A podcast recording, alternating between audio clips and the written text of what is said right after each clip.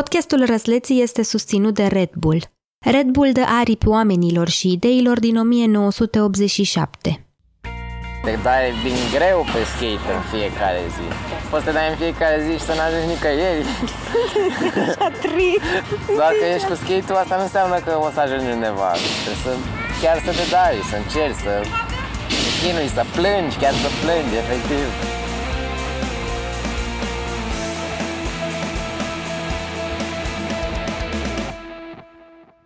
Salut! Sunt Eli, iar tu asculți Răzleții, un podcast despre momentul ăla în viață când trebuie să decidem ce vom face când vom fi mari. Episodul trecut l-am cunoscut pe Carol, care, dacă vă amintiți, spunea asta. Toată lumea umflă baloane mici, cu o aer comprimat, cu heliu, știi? O chestie genul ăsta foarte, chestii foarte conformiste, foarte, mm, știi? Umflă mai multe baloane mici și le pune undeva bine și spune, ia uite, asta e cariera mea, asta e viața mea.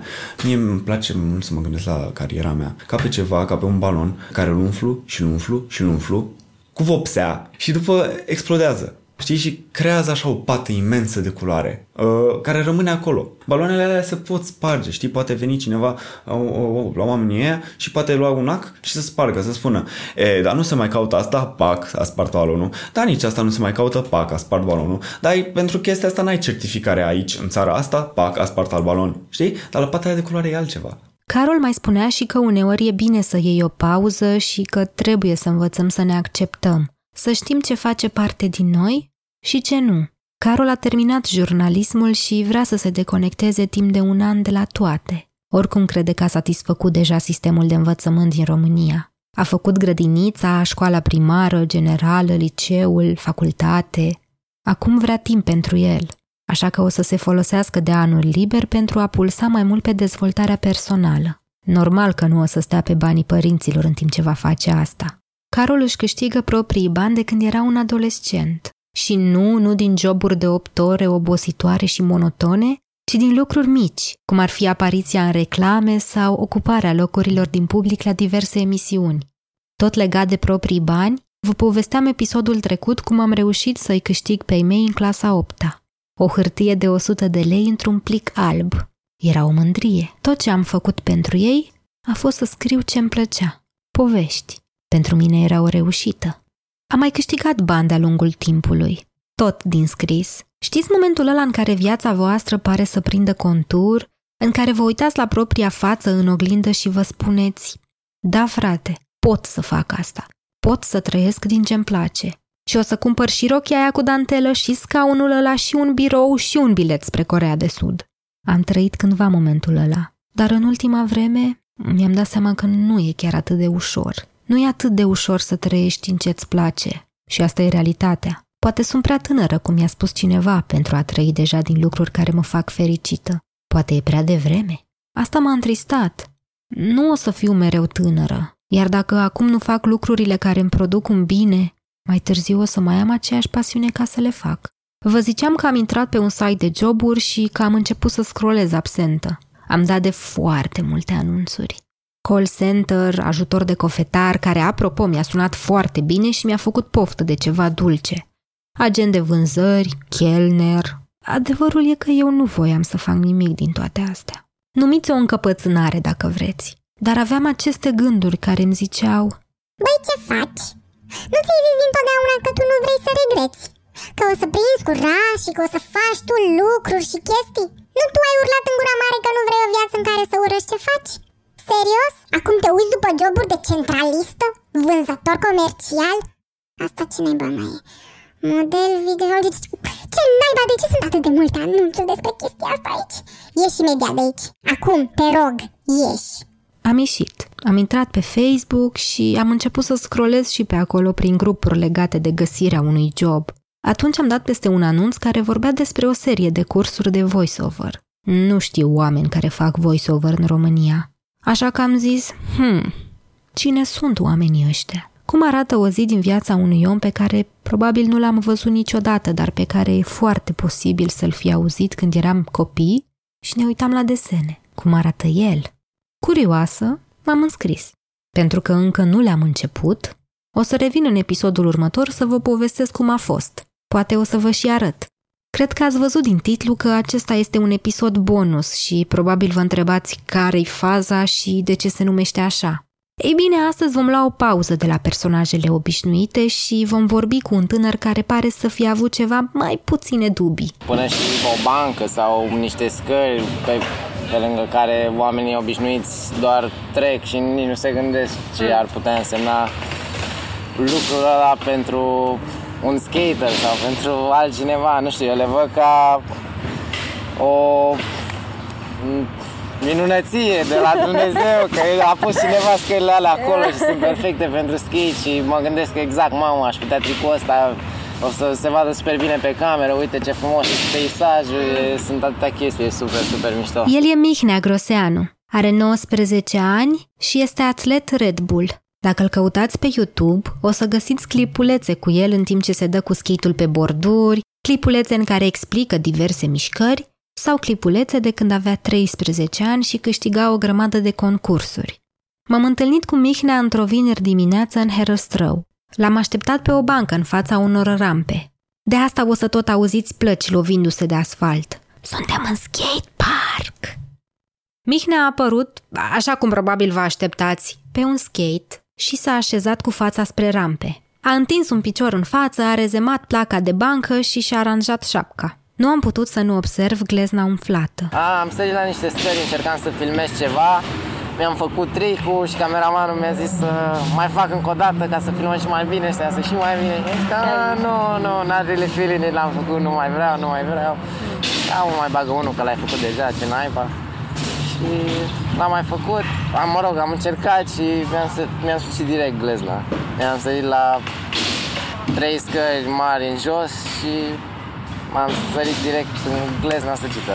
Mihnea merge pe skate de pe la 9 ani, când a hotărât să mai dea o șansă skateboardingului. Nu îl prea prinsese în urmă cu 2 ani când primise prima placă, mai ales că el își dorise o pereche de role agresive, în niciun caz un skate. Mama lui însă credea că rolele agresive ar fi fost mult prea periculoase. A, dacă nu aveți idee ce sunt rolele agresive, pentru că eu nu am avut, vă spun acum. Rolele agresive sunt acele role cu care te poți da pe borduri. L-am folosit doar o săptămână, maxim două și după care m-am plictisit. Mi se pare că l-am lăsat somehow în beci la bunicul, la Bacău, I don't know. Și doi ani mai târziu, la vârsta de 10 ani, eram în Bacău cu sora mea, pentru că acolo m-am și născut de altfel. Și între timp am mutat în București și mai mergeam în vizită la bunici din astea de Paște, de Crăciun. Și eram în oraș cu sora mea, am trecut uh, prin centru și am văzut niște skater cum se dădeau pe acolo. Și mi s-a părut foarte, foarte cool treaba asta cu skate-ul. Na, eu am mai văzut și în desene și în jocuri Știam și eu că aveam un skate la un moment dat. Și ce credeți că a făcut? Pentru că îi se părea cool să faci trucuri pe skate și pentru că sora lui îi cunoștea pe băieții din Bacău care făceau asta, Mihnea a ajuns să facă primul lui Oli. Dacă nu știți ce este ăla un Oli, pentru că nici eu nu am știut, vă spun acum. Un Oli este o săritură simplă, în care picioarele nu părăsesc placa. Mihnea își amintește că a sărit cam cât ai sări peste o felie de cașcaval – dar hei, un pas mic e totuși un pas. A doua zi în Bacău s-a întâmplat asta. Pe care a doua zi bunicul meu a fost în Beci, povestind de întâmplarea asta și a adus aminte că mi-am lăsat eu un skate mai de mult acolo și mi l-a dat, după care m-am întors în București cu tot cu skate și în București am continuat în fiecare zi să mă dau pe skate așa ușor pe placa aia, vai de ea. În urma acelei plăci, vai de ea, a urmat altă placă, apoi altă placă și altă placă. La început nu mă gândeam că pot să ajung la nivelul la care sunt acum, din sub nicio formă nu credeam că e posibil așa ceva hmm. și m-am înșelat complet. Mihnea spune că a început să simtă gustul nebun de skate după ce a mers la concursuri și a început să simtă vibe-ul de acolo. Îl las pe el să vă povestească ce înseamnă mai exact un concurs de skateboarding. Un concurs depinde de format. În principiu ar fi două runde de calificare a câte un minut jumate. Și tu trebuie să faci ce vrei tu sau da, ce faci ce vrei tu, faci ce vrei tu. Și cine te jurizează? Juriu. Sunt doi, trei băieți în juriu și na, fiecare are... profesioniști, nu? Sau ceva. Presupun... A, nu, nu e necesar, nu. Atâta timp cât cunoști tricurile și dificultatea lor, nu e necesar să fii juriu. Gen, ar putea orice copil de aici să-ți fie juriu. Și cum a fost primul concurs pentru Mihnea? La primul concurs mi se pare că am fost în 2011. A fost Pure Riding în uh, Iore. A fost un haos total, na, a fost primul meu concurs. Am auzit că am o rundă de un minut, m-am panicat, nu știu ce fac eu într-un minut. Am dat de colo-colo, dar n-am zis seama, eram panicat cu emoții, ce mă fac? Și ce ai făcut?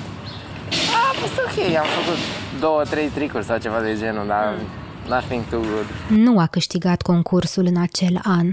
Avea vreo 11 ani și prea multe emoții. A câștigat însă peste 2 ani, primul loc. Atunci a prins curaj și a continuat să meargă la concursuri, aici, dar și afară, și să câștige. Mihnea a terminat liceul anul acesta și spune că bacul i-a provocat multe emoții și griji, pentru că și-a sucit glezna în perioada în care trebuia să se pregătească pentru probele de la bac și a petrecut mai tot timpul învățând. Și am zis că hai că stau să învăț pentru bac, nu mă mai dau pe ski perioada asta e la fix, mi se reface glezna, am timp să-mi și învăț și să-mi iau gândul de la ski, că oricum nu pot să mă dau. Și într-un fel e bine că a fost așa, mi-am luat și eu bacul fără probleme, n-am fost eu cel mai uh, sclipit la învățat, la școală. Am trecut prin anii de liceu oricum super rapid, super... Na. Acum că a scăpat de bac, vă întrebați probabil ce planuri are Mihnea și dacă va răspunde la fel ca ceilalți răsleți cu un nu știu, sunt confuz. Uitați ce zice Mihnea. Păi, în primul rând, acum o să merg la Facultatea de Educație Fizică. Vreau să am și o diplomă frumos. După aia aș vrea să-mi iau uh, atestat de instructor de snowboard, recunoscut internațional. Poate, poate și un atestat de instructor de fitness. Uh, ușor, ușor vreau să-mi găsesc și niște copii, să fac o școală de ski cu ei, să dau mai departe cunoștințele mele urmașilor uh, skateboarderi din uh, România. Pentru că deborda de optimism și zâmbete, l-am întrebat dacă nu are și momente mai puțin bune. Când mă uit la videouri pe YouTube câteodată și văd uh, pe unii ce tricuri fac, zic, mamă, ia uite și pe ăsta, nu pot să cred, mă las, gata, nu se mai poate. Bine, așa, ușor în glumă, dar nu, chiar skateboarding a ajuns la un nivel foarte, foarte ridicat, e foarte greu să ieși în evidență acum, trebuie să faci ceva ireal. Deci se teme și el uneori. Dacă ar fi să schimbe ceva, Mihnea și-ar dori un skatepark adevărat în București. Crede că asta lipsește. Sincer, parcă sunt făcute doar ca să, Să ne fie. închidă gura, da, da, să fie. Asta Mai e unul tineretului care e vai de el. Primul an a fost frumos, dar după aia s-a stricat tot asfaltul, au pus cel mai ieftin ciment, s-au făcut dâmburi, s-au îndoit toate țevile, e făcătură. Și-ar mai dori ca oamenii să nu se enerveze atunci când îl văd că se dă cu skate-ul pe borduri sau pe scări.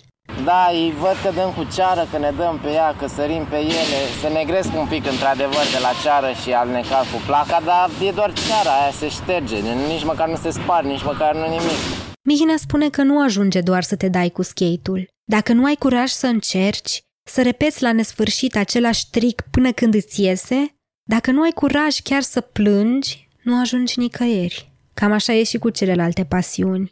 Dacă doar îți place ceva și doar te plimbi în jurul lui, riști să nu faci nimic. Voi aveți curaj să vă urcați pe rampă.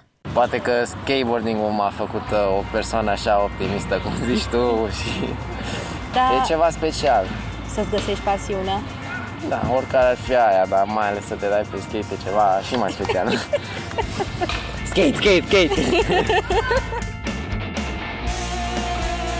Răsleții este un podcast produs de Dor.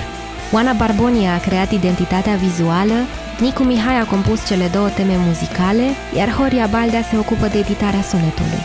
Povestea Răsleților este susținută de Red Bull, care dă aripi oamenilor și ideilor din 1987.